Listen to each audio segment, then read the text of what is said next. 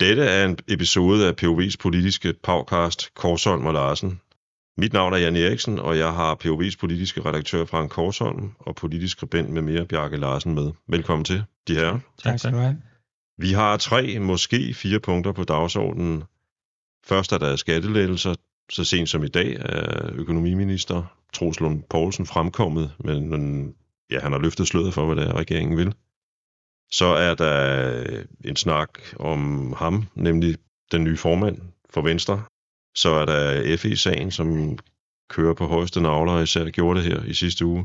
Og endelig skal vi snakke en øh, lille smule om et, øh, ja, Bjarke har gravet et gammelt, øh, hvad hedder det, navnet på en gammel velgørenhedsorganisation, Arbejde Adler, frem. Og jeg, det, det står også på nogle socialdemokratiske fagforeningsfaner. Ja, det er nemlig det. Øh, og oprindeligt opfundet i Tyskland i slutningen af attenhundredetallet af de tyske socialdemokrater. I dag, mandag, hvor vi optager den her podcast, der har regeringen jo spillet ud med skattelettelser på ti milliarder. Og det interessante ved det er jo, at det er dobbelt så meget, som man havde lovet. Og det er jo hele tiden været Venstres... Altså man har jo hørt Jacob Ellemann Jensen, den nu afgåede Venstreformand, snakke om de her skattelettelser i, igennem næsten et år. Det er hele deres raison d'être for at gå ind i regeringen, altså hele årsagen for, at Venstre kunne træde ind i, i S V M-regeringen og bryde alle sine valgløfter fra valgkampen. Det var, at nu fik man skattelettelser. Det var i hvert fald en af de allervigtigste grunde overhovedet, ikke? Jo. Plus de også var med på den der krisefortælling, som, som Mette Frederiksen ja. havde lanceret, ikke? Men problemet er jo, at, at vi ser her i dag mandag, hvor de bliver lanceret, hvor selv Berlingske Tidende skriver, at det er lidt af en fuser, og, og selv borgerlige vælgere kan jo læse avis og høre radio og ved, at knirker og knager i velfærdssamfundet. Så øh, vil det få rigtig mange mennesker til at strømme tilbage til Venstre, at man nu får en skattelettelse på ti milliarder. Ikke? Altså, jeg ved godt, det har været en borgerlig mærkesag lige så længe, der har eksisteret borgerlige partier, men nu til dags tror jeg ikke, det flytter ret mange. Det tror jeg heller ikke. Skattelettelser er noget, som er godt at diskutere to partier imellem, hvor den ene går ind for skattelettelser, og den anden er imod, hellere vil have velfærd. Men når det kommer til stykket, altså når skattelettelser mm. realiseres, så bliver vælgerne altid skuffet. Mm. Øh, den her skattelettelse, den giver cirka tre tusind fem hundrede til en, til en voksen, og, og, og så dermed syv tusind til et, til et par med, med, med to børn. Og så kan man jo selv begynde sådan at dividere med... Om året? Ja, om året. Og så kan man selv dividere med tolv, hvad giver det per måned? Ja. Hvis vi bare siger, at det var tre tusind fem hundrede, så, så snakker vi altså om tre hundrede kroner om måneden. Og det kan folk ikke se på deres selvangivelse eller på deres øh, skatteopgørelse. Øh, I forvejen så sker der så mange mærkelige ting på den skatteopgørelse med indkomster, der flytter sig, og så får man noget tilbage, og så skal man betale en ekstra skat for noget helt tredje. Så ingen kan finde ud af det der. Ingen kan se, at tre hundrede kroner, det, det flytter på noget som helst. Så værdien af, altså signalværdien af det her udspil er lige nul, er det det, du siger? Den er meget, den er meget minimal. Jeg vil sige, at signalværdien er stor, men mm. den reelle effekt ja, er minimal. Det er ikke noget, der løfter Venstre op af den sump, som de befinder sig i nu. Nej. Nej. Og det kan man i virkeligheden også spørge. Altså, det er jo ikke bare en sump, det er jo sådan nærmest et hængedøn, der trækker dem. Ja, det er kvikstand. Ikke? Og, og, Hvad betyder det, at man har skiftet formand, tror du? Jo, men det giver noget ro øh, internt i partiet, fordi han har jo tydeligt signaleret, at nu gad han ikke høre mere prøvel omkring C O to afgiften, før kommissionen kommer med et udspil, og, og det har man ligesom respekteret, fordi at man godt vidste, at man ikke kunne blive ved på den her måde, men, og han står også stærkt på den måde, at man godt ved hos Socialdemokratiet og Moderaterne, at Venstre er i så stor krise, at de skal have mere, end de egentlig tilkommer i en periode, for at uh, holde hold ro i baglandet stadigvæk. Man kan sige, at de forløbig har fået fem milliarder, ikke? Altså, forløbig har de fået i hvert fald de to komma fem, som, hvad hedder han, øh, Jacob Ellemann havde skaffet de to komma fem. Nå, okay, ja. Nu har ja. Troels så skaffet yderligere to komma fem.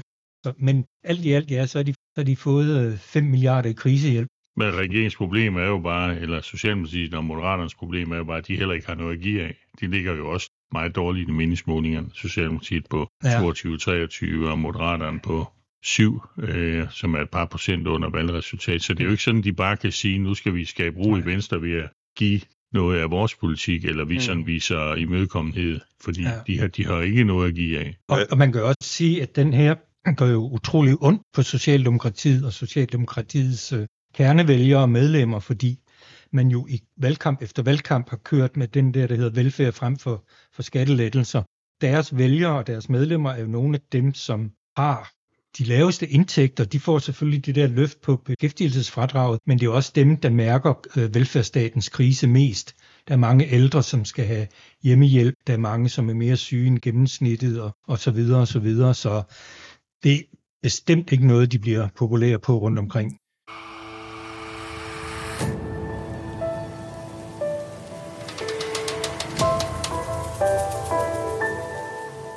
Hvad tror I, det på, på lidt længere sigt kan have betydning for partiet Venstre, at man har fået den her nye formand, eller den her nye due i spidsen af partiet? Lose og... Ja, man kan jo sige, det kan næsten ikke gå meget værre for Venstre, men så alligevel en meningsmåling i dag på otte komma otte procent, så, så man skal aldrig sige, at, at bunden er nået i hverken på aktiemarkedet eller i, eller i politik. Der var også... Men nu snakker vi også lidt på sigt. Altså... Ja, men øh, det, jeg tror da personligt, at det, han nok skal få stabiliseret partiet, fordi han er en... Der er ikke sådan noget tvivl... Altså, baglandet er ikke sådan i tvivl om hans ståsted. Det var de med Jacob Ellemann. Var han sådan mere til byen, eller var han mere til landet? Mm-hmm. Altså, der er Troels Lund nok mere sådan driftsikker og, og, og, og tillidsskabende i forhold til det traditionelle bagland i Venstre. Så hvordan ikke det bliver stabiliseret her omkring? Jeg er mere tvivlsom, altså for nu ti til tyve år siden var der jo ikke nogen, der troede, at de konservative kunne komme ned og rode omkring fem procent. Og jeg tror godt, man kan se Venstre gå længere ned, fordi det kan godt ske, at, at Lose og Troels Lund kan stabilisere baglandet, men de er begge to typer, som signal, øh, tiltrækker det der traditionelle jyske, men vil have meget sværere end Jacob Ellemann ved at komme ind og snuppe de moderne storbyvælgere som Liberale Alliancer og til dels Moderaterne har, har trukket, tiltrukket.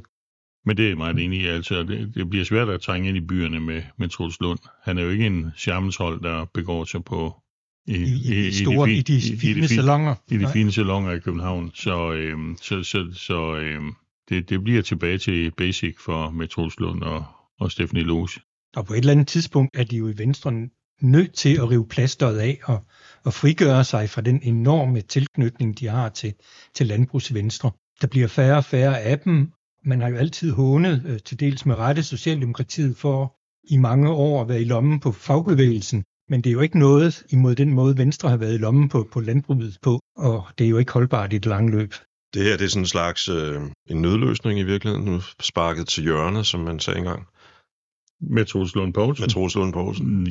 Ja, altså han var ikke det mest oplagte, men omvendt den situation, de står i nu, så er der jo heller ikke, så har de jo brug for stabilitet. Mm. Altså de er jo nødt til at, at stoppe blødningen. Ja, og man kan jo ikke, man kan ikke tage et, et eller andet ubeskrevet, halv, halv ubeskrevet blad ind og sat på, det, det er der slet ikke råd til. Hvis Troels Lund ikke havde meldt sig hurtigt, og hvis presset på, at han skulle melde sig, der var jo tunge venstrekræfter ude, både Anders Fogh Rasmussen og Claus Hjort Frederiksen var jo ude. Ret hurtigt. Søren Gade, Søren Gade også, ikke? Mm. Allerede inden det pressemøde var, var, var slut, havde de jo peget på Troels Lund som efterfølger. Mm. Men hvis nu den havde stået og simret, så kunne der have dukket andre kandidater, også mere kvalificerede, mm. eller i hvert fald nogen, der har mere sådan appel i byerne, end, end, end de har, Troels Lund har. Men mm. det skete jo ikke, så nu Nej. bliver det Troels Lund. Hvis man lige skal runde Jacob Ellemann Jensen af, han stopper som politiker. Hans politiske liv, han har været inde i politik i relativt kort tid. Jo, på topplan, på ja. Topplan, ja. På topplan, ja. Han var jo en fantastisk dygtig politisk ordfører. Jeg synes, han var en af de bedste politiske ordfører på tværs af partier. Så man kan ikke sige, at han er en fiasko sådan politisk? Det kommer an på, hvad du måler efter. Altså, han er jo en fiasko, fordi det ikke lykkedes, og han kastede Venstre ud i krise. Han begik de største løftebrud, der er begået i nyere tid i, i dansk politik. Ja. Der stod før valg og sige... Jeg garanterer, at jeg bringer ikke Mette til magten, og efter det er det, han gør. Ikke? Og det er svært at overleve som politiker, og jeg tror egentlig også, altså det er jo blevet sagt mange gange, at han egentlig ikke er helt bekvem i Venstre ved den linje, som, som de kører. På den måde forstår jeg jo godt baglandets øh, tvivl over for ham. Altså, jeg har jo sagt lidt i spøj engang, at hvis Jacob Ellemann skulle begynde på bar bund, ville han så egentlig ikke lave et parti, som ret meget lignede Moderaterne. Det tror jeg. Jeg tror også. Men Jacob Ellemann vil blive husket, om han er en fiasko. Det er jo, det er jo sådan, øh, han, han har været en, en fiasko-mål på resultater. Det, han, det eneste, han blev husket for, det var at trække Venstre ind i regeringen og så sine løftebrud. men, men et, et, et gedint politisk resultat, altså hvor han holdt C O to afgiften nede, eller fik tak skattelettelser, ja, ja. Det, det kommer jo ikke til at hænge på ham.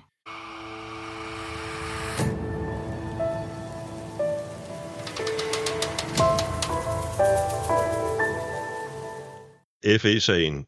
I sidste uge opgav anklagemyndigheden tre retssager, og det var mod henholdsvis den tidligere chef for Forsvarets altså og Politiets Efterretningstjeneste, Lars Findsen, den tidligere minister og venstremand Claus Hjort Frederiksen, og en anonym treogtres-årig tidligere P E T-agent. Inden vi lige taler om, hvad den sag eventuelt kan komme til at betyde politisk, kan vi ikke lige sådan forklare ganske kort, hvad den egentlig går ud på? Jo, det kan vi godt. Øh... Det hele lavinen, kan man sige, starter jo i august tyve tyve, hvor tilsyn med efterretningstjenester tæt med Michael Kistrup, den berømte Michael Kistrup, der jo også var dommer, landsdommer i Mink-kommissionen. Formand for Mink-kommissionen. Der var formand for Mink-kommissionen, men han var altså også han, formand for T E T tæt. Og øh, de kom med en alvorlig pressemeddelelse, der sagde, at øh, F E øh, tilbageholdte oplysninger og gav Folketinget forkerte oplysninger. Meget, meget alvorligt. Og det reagerede Trine Bramsen, der var en forsvarsminister, jo på ret hurtigt og øjeblikkeligt, øh, faktisk øh, før pressemeddelelsen var kommet ud, øh, ved at hjemsende fem F E-medarbejdere. De er så senere blevet rehabiliteret, fordi en kommission har, har frikendt dem i en kommission, som ingen kender, men øh, ikke mindst, så blev de jo så løsladt. Det, der så bare var sket undervejs i Finsens tilfælde, det var, at han mens han var hjemsendt, blev han så også overvåget af gamle kolleger fra P E T, og derfor på den baggrund blev han så arresteret, faktisk ligesom han skulle til at genindtræde sit gamle job. Og så er lavinen jo sådan set i gang, øhm, fordi at øh, efter han er arresteret, opstår der en politisk diskussion, og, og i den politiske diskussion, der går Claus Hjort Frederiksen, gamle venstrehøvding, øh, ud og, og forsvarer ham, og siger, at øh, det her, det handler jo om regeringens, øh, omkring det her kabelsamarbejde med U S A, og det ved alle. Men han kommer jo samtidig med sådan en tilståelse for åben sag, at, eller for åben skærm, hvor han, hvor han øh, siger, at, at det, jeg siger nu omkring kabelsamarbejde, det kan bringe mig i fængsel. Og kort efter det, så bliver han jo så også sigtet af, af politiet. Og så er hele sagen jo sådan set Øh, ude af kontrol på det tidspunkt, mm. hvor, hvor du har både en gammel minister, og du har en, en spionchef, der, der øh, har foden på, på vej ind mm. i, i de danske domstole. Så kan man sige, så kører der jo et ret absurd forløb, hvor alle ved, hvad man snakker om, nemlig kabelsamarbejde med U S A, men ingen må sige det, P E T må ikke sige det, og man vil have, at retssagen skal være hemmelig og alt muligt, og så efter det her meget lange og lettere bizarre forløb, så ender det så med, at anklagemyndigheden i sidste uge besluttede at frafalde anklagerne, fordi højesteret havde sagt, at det meste af retssagerne skal være åbne. Man kan godt lukke dørene en gang imellem, men øh, det meste af retssagerne skal være lukket, og så brugte man så det til at frafalde ja. anklager, så formelt set så er alle jo frik, eller de tre jo frikendt nu. Og så kommer der et politisk efterspil med en kommission, der skal undersøge det hele, og der vil være en masse frem og tilbage, og politisk ballade det næste års tid eller to. Onsdag, onsdag er der en såkaldt hasteforespørgsel. Det er onsdag den ottende november. Fremskyndet af selvfølgelig af diverse oppositionspolitikere, der jo gør, hvad en oppositionspolitiker skal gøre. Ja, otte partier er jo gået sammen. Både regering og opposition ønsker jo i princippet, at det politiske ansvar skal under granskning, som der stod afsted, øh, i en kommission. Men så er der så uenighed om, hvordan det skal forløbe. Det er jo fordi regeringen vil ønsker at pakke den her sag ind. Og, og, og have afhøringerne igen i et lukket øh, mm. forum. Og så derudover, at det skal være lukket, så skal de også kun se på, om der er taget saglige hensyn, eller om der har været usaglige hensyn. Det er oppositionen jo mildest talt ikke tilfreds med, og det er de juridiske eksperter heller ikke. Altså hele Tordenskjolds af soldater af juraeksperter, øh, både nuværende og også pensionerede professorer, er jo fremme at kritisere mm. det her undersøgelseskommissorium. Fordi et undersøgelseskommissorium har normalt, og det, sådan var det jo senest i Mink-sagen, der undersøger man det hele. Der undersøger man jo også om tjeneste, om embedsmænd, de har begået øh, svigt og forsømmelser mm. og fejl. Og det gør man ikke. Det gør man så ikke i den nye kommission, altså i F E-kommissionen. Det vil sige, at man kan aldrig rigtig få sat punktum i sagen. Du kan kun finde ud af, er der sket saglige eller usaglige hensyn, Det ved jeg ikke, hvor, hvor, hvor det fører hen. Men det, som oppositionen jo er interesseret i, det er jo, er der taget personlige hensyn, eller er der taget person, eller, eller politiske hensyn? Det er jo det interessante. Jo, men det, det handler jo om, at man, nogen mener, at, at det er øh, Barbara Bertelsen, der vil have værfet øh, Lars Findsen ud på et sidespor. De har jo Slotsholmens to største egoer, de to, og de har er kendt for at have været i interne magtkampe flere gange. Og sådan I, noget. I diverse sammenhænge. I diverse sammenhænge, da, da, da Barbara Bertelsen var, var departementschef i Justitsministeriet, ja. og, og så også om det, det er politisk hævn i forhold til, til Claus Hjort Frederiksen, hvilket virker ret usandsynligt, i og med, at han var på vej på pension og alt muligt andet. Ikke? Men man kan sige, at det her det er jo også, det bliver også meget interessant at se, om det kommissorium, som Frank snakker om, om det ender med at blive det endelige. Fordi da de to regeringspartier, Venstre og Moderaterne, gik jo til valgkamp på, at den her sag skulle undersøges til bunds, og hver en sten skulle vendes, og, og sagde jo i virkeligheden det samme, som hele oppositionen nu siger. Vil de så bare pakke fuldstændig sammen og acceptere det kommissorium, der er lagt op til nu? Det er jo spændende også. Ja, og derfor er, selvom presset er på Mette Frederiksen og også Peter Hummelgaard, justitsministeren, mm. så slipper Venstre jo heller ikke helt af, af pinden her, fordi oppositionen, og det er jo så i høj grad L A og konservative, de presser jo Venstre og siger, hvordan kan I stille jer tilfreds med det her? Vi skal have åbenhed, vi skal, vi skal vide, hvad der er sket bag de lukkede døre. Og det er jo Claus Hjort Frederiksen, altså grunden til, at man peger lidt på Barbara Bertelsen og, og Mette Frederiksen, det er jo Claus Hjort Frederiksen, der har bragt det til torvs, at han mm. ved, at Barbara Bertelsen ringede til, til Justitsministeriets øh, departementschef Johan Legarth, der han havde siddet i fjernsyn hos øh, Libert i T V to, og derefter øh, fik Legarth, øh, den daværende justitsminister i Kækkerup, til at kontakte Jacob Ellemann, hvor han skulle angiveligt have bedt øh, Claus Hjort Frederiksen om at stikke pipen ind, eller i hvert fald mm. sådan stramme tøjlerne, han skulle ikke løbe rundt. Og, og, det synes jeg jo var et rigtig godt råd at give ham, det var bare lidt for sent. Men... jo jo, men øh, det havde så måske hvad... været et forsøg på at, at undgå, at man skulle rejse en tiltale mod mm. Claus Hjort, ja. Og det er så for sent. Øh, men det er jo det, der, der, der bringer hele den her øh, teori på, på banen om, at øh, Mette Frederiksen og Barbara Bertelsen, de har haft en finger med i spillet. Det, der kommer til at ske i den her hasteforespørgsel, det er selvfølgelig, at der vil blive lagt pres på statsministeren. Men kommer der også til, at, altså ud fra hvad du siger, Frank, specielt L A og det konservative også til ligesom at presse Venstre? Så? Helt klart, og også Moderaterne. Lars Løkke var jo ude at sige det samme i valgkampen, men jeg tror, mm-hmm. jeg tror at de vil tage, have fokus på Venstre, fordi det er det store sårede dyr på, på savannen. Ikke? Så er det jo også Venstre, der, der, der er jo et spil mellem Venstre Og, og det er også, altså de har jo også Claus Hjort at, at tage hensyn mm-hmm. til, ikke? Som mm-hmm. Claus Hjort vil have det åbent. Ja, ja. Og Venstre, som med deres nye formand, Troels Lund Poulsen, der vil have det lukket. Altså mm. han er jo nødt til at følge regeringen, og regeringen kan jo ikke ja. have to holdninger på den her sag. Nej, nej. Så, så det er jo den... Så hvem holder det, Troels Lund med? Det, det, det er jo der, oppositionen forsøger at, at, at, mm. at sætte en kile ind i det der forhold. Ja. Og, altså splitte de to og mm. udstille, at, at Venstre altså ikke... Venstre er i, i konflikt med, med sig selv.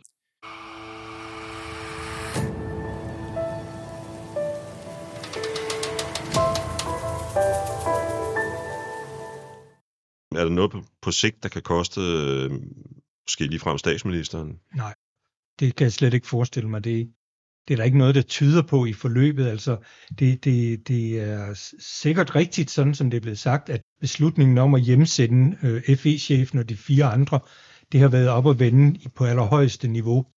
Men det er jo ikke i sig selv en skandale, der kan vælte statsministeren. På det, grund, på det grundlag, der ligger, altså så skal man bagefter kunne dokumentere, at man virkelig har været langt nede i substansen i det efterfølgende forløb og sådan noget. Og det tror jeg ikke, det tror jeg simpelthen ikke på, man kan. Nej, man kan heller ikke hævde, at det er usagligt, når der ligger en pressemeddelelse fra Kistrup og, og T E T.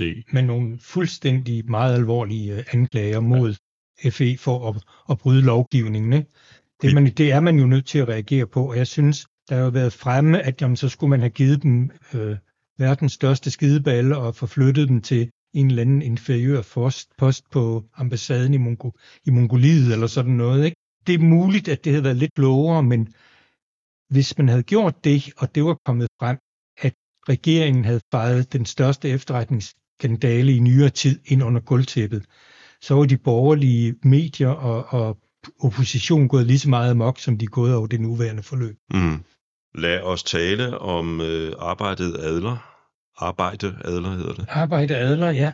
Det har udgangspunkt i nogle udtalelser fra Mette Frederiksen og en ny bog. Ja, det er rigtigt. Bjarke. Det er jo Kaare Dybvad, som jeg nåede at høre en halv times tid på Bogforum i weekenden, hvor han promoverede sin nye bog over for Jarl Kåre, som er borgerlig debattør. Det var en meget morsom øh, forestilling, men pointen i det er jo, at Mette Frederiksen har været ude flere gange, blandt andet på partiets kongres i september, og sige, det nytter ikke noget, hvis vi alle sammen flytter til Ærø og dyrker gulerødder, og vi alle sammen vil gå på deltid. Hvilket men, men, har bogen i en bog, der er udgivet af en ja, forfatter, der ja, bor på Ærø. Ja, der er udgivet en meget populær bog, der hedder Ærø Manifestet, som handler om at hoppe af hamsterhjulet og, flytte, og hjemmeskole børn og flytte ud på landet og tage det med ro osv. Og der er jo rigtig mange i den offentlige sektor, i, i velfærdsfagene, som går på deltid osv. At hun siger, at hvis den tendens bliver ved at forstærkes, så har vi ikke råd til at opretholde den her store velfærdsstat. Og det er grundlæggende også det budskab, Kaare Dybvad Bek, vores nuværende integrationsminister, så kommer med i sin bog, der hedder Arbejdets Land, hvor han siger det samme, og hvor han er meget bekymret. Han har sådan et billede af, at om morgenen klokken syv, hvor han kørte på arbejde, så var der i Holbæk, hvor han kommer fra, så var der hele boligblokke, hvor der overhovedet ikke var lys i vinduerne, som tegn på, at her var der ikke rigtig nogen, der skal op og arbejde. Og det siger han jo så, hvis, hvis, hvis børnene lærer, at arbejde ikke har nogen værdi i sig selv, så får de ikke selv et sundt forhold til at tage på arbejde, og han mener, at det at tage på arbejde og passe sit arbejde, det har en, en, en god effekt på os mennesker. For eksempel viser det sig ved, at dem der, de børn i tretten til fjorten årsalderen, der har et fritidsjob, de får højere karakterer end andre, og det er sundt at lære det der med at komme ud i fællesskabet og underlægge sig i fællesskab og få nogle ordre og effektuere dem og sådan noget. Ikke? Det er sådan en meget, meget klassisk socialdemokratisk øh, arbejdsetik, øh, og det har jo skabt en voldsom debat. Også blandt øh, S'ernes egne? Ikke så meget blandt S'ernes egne, men, men, lidt, men meget mere blandt, blandt jeg vil sige, almindelige øh, almindelige mennesker, og især øh, den borgerlige opposition, som jo mener, men det er, jo, det, men det er, det er formynderisk at komme ind og, mm. og vil opdrage folk på den måde. Jo, jo, plus også det ideolo- ideologiske, altså du skal arbejde for at betjene staten, eller, eller arbejder man for at forsørge sin familie og mm. sig selv, ikke? Mm. Mm. Det er jo, der er jo masser af ide- ideologi i det, fordi det, det som Mette Frederiksen ligesom siger, det er, at vi skal blive ved med at finansiere den her velfærdsstaten. Ja. Velfærdsstaten skal blive, I skal arbejde mere, så kan velfærdsstaten også blive større, og ja. vi råd til mere velfærd. Lige præcis. Så, ja, og når vi så får mere velfærd, så skal vi igen arbejde mere, så skal vi importere mm. mere, at du skal, vi skal høre arbejdsudbud, vi snakker om det her arbejdsudbud hele tiden, skattereform. Mm. Mm. Mens borgerlige mennesker, de, de tjener jo sådan set ikke penge for at betjene en, en stat, mm. øh, nej, nej. Og, og er jo også kritisk over for velfærd, øh, masser af velfærdsydelser. Så, så de, de så sådan set gerne velfærdsstaten kunne, Staten, kunne, mindre, øh, velfærdsstaten kunne blive skrumpe lidt, og så mm. dermed man også kunne gå ned i arbejdstid. Ikke? Det er rigtigt. Det, det, det, det helt fjollede ved den her diskussion er jo, jeg er også selv en af dem, der er gået tidligt på pension, og det har jeg gjort, fordi jeg har råd til det. Altså, mm. vi bliver jo opfordret til at spare op hele tiden, og, og otte hundrede tusind offentlige ansatte har jo en opsparingsordning på atten til tyve procent om året.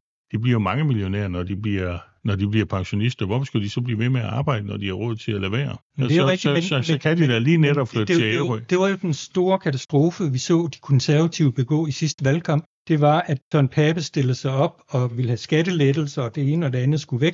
Hvorefter han bliver bedt om at sige, jamen hvad er det så, vi skal undvære? Hvad er det for noget velfærdsydelser, vi skal undvære?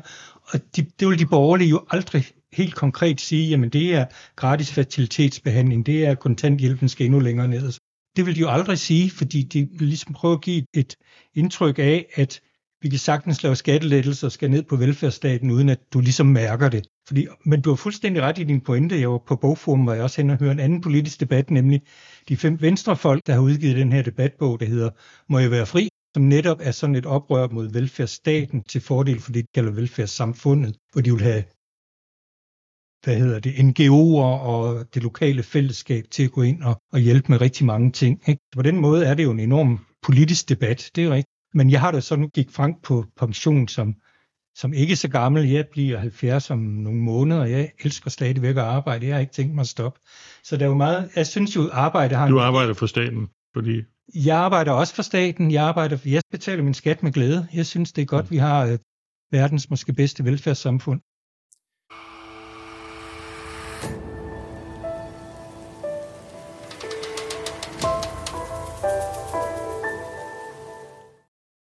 Men hvad kommer det her? Altså, er det noget, der har nogle konsekvenser i forhold til det politiske, eller er det her bare endnu en øh, altså sådan politisk debat, der er glemt om et halvt år? Mm, nej, altså det, det, det, det interessante er jo også, at der er skrevet ind i, i regeringsgrundlaget, det er jo også en af de ting, Venstre og Moderaterne har fået med, at man skal styrke velfærdssamfundet, og ikke så meget velfærdsstaten.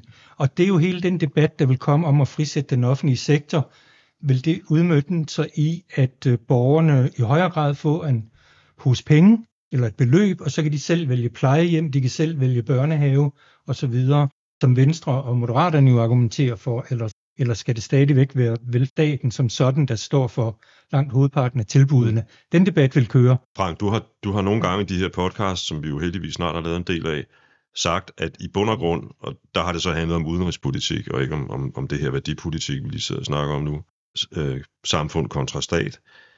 Du har nogle gange sagt, at i bund og grund så er vi danskere sådan indrettet, at vi egentlig mest er interesserede i, at alt er, som det plejer. Ja. Vi, vi står op om morgenen, og så skal den hverdag helst ligne den. Men, men det afspejler sig jo også i de der målinger, der er, hvor Danmark er verdens lykkeligste land, eller mm. de har de lykkeligste borgere, så lidt i skarp konkurrence med, med Finland. Jeg vil aldrig kunne finde på at bytte med, med, med Finland. Men altså, vi ligger på meget, meget højt på den skala, og det, er, det gør vi jo, fordi vi, vi føler os trygge. Mm, hvis, du, hvis du har hovedpine, øh, vågner op og har hovedpine, så øh, ringer du til din arbejdsgiver og siger, at du ikke, du ikke kommer, og det bliver du ikke fyret af. Øhm, og øh, hvis du er alvorlig syg, bliver du indlagt, og, og øh, sådan er det jo, det er jo velfærdssamfundet, der hvis ligger... Hvis du dit job, mister du ikke din sundhedsforsikring, Nej. Som det, du for eksempel gør i U S A. Ja. Så, så spørgsmålet, altså mit spørgsmål er egentlig, om, om måske ikke vælgerne dybest set øh, egentlig bare helst ser, at alting er, som det plejer, og derfor vil være Nå, sådan men, skeptiske overfor. Det, der er signalet med det, det er bare, at når politikerne, og det gjorde den her regering også, som en af sine store fejltrin, det var, at den blev født i sådan en en ånd om, at nu skal vi reformere. Vi skal reformere, alt skal laves om. Ikke? Mm-hmm. Der var ikke noget, der duede. Alt var krise, alt var ved at bryde sammen. Og, og det tager de jo straffen for nu i meningsmålingen, mm-hmm. fordi det kan vælge, vælgeren gider ikke det der krisesnak. Vi, vi vil have ro og orden. Det, der interesserer folk, det er ikke at, ser folk jo ikke at diskutere skattelettelser hen over bord og køkkenbord. De ser at diskutere, om deres børn har lært noget i skolen, om mm-hmm. de er blevet drillet i skolen, hvad de lavede, da de fik fri. Og, øh, syge, og hvad og, og hvad bedstemor, bedstemor, syge bedstemor, som ikke kan komme på plejehjem, ja. øh, hvor man nu har ser ventet i seks måneder, og øh, og øh, vuggestuepladsen, som også er er, er udskudt, øh, alle de der praktiske problemer, hvorfor toget mm. ikke kørte i morges, de diskuterer ikke, om de får tre hundrede kroner ekstra i skattelettelser. Problemet med, med regeringens krisefortælling var jo også, at efter man havde lanceret alle de her kriser, så puttede man det hele hen i kommissioner, der skulle komme med udspil om, om det ene og det andet osv. Og, og det virker jo også lidt absurd, fordi jeg mener, nu har man diskuteret øh, frisættelse af den offentlige sektor, mindre byråkrati og mindre... I overvis. I, ikke bare i overvis, i årtier. Ja. Så man ved jo godt, hvad problemet er, og man ved jo også godt, hvad, hvor det er, man skal gå ind og løsne, hvis man vil. Det der med udvalg og kommissioner, det er sådan lidt en skuffe, der binder, ikke? Altså, man kan næsten ikke åbne den igen, når først den er blevet lukket. Eller også skulle man ja, og åbne, så lukker man den. Ja. Du, lukker, du, du lukker skuffen, når, når kommissionen er færdig. Ja. Det har man jo set. Kom lidt ja. Vin på eksperter, ja. Og haft eksperter sinde i, i overvis nærmest, og, mm. hvor hele arbejdet har været, har været spildt, ikke? Ja. Med de ord, så tror jeg, jeg vil sige tak, fordi I ville være med endnu en gang. Og vi ses om en lille måneds tid igen. Det håber jeg. Ja.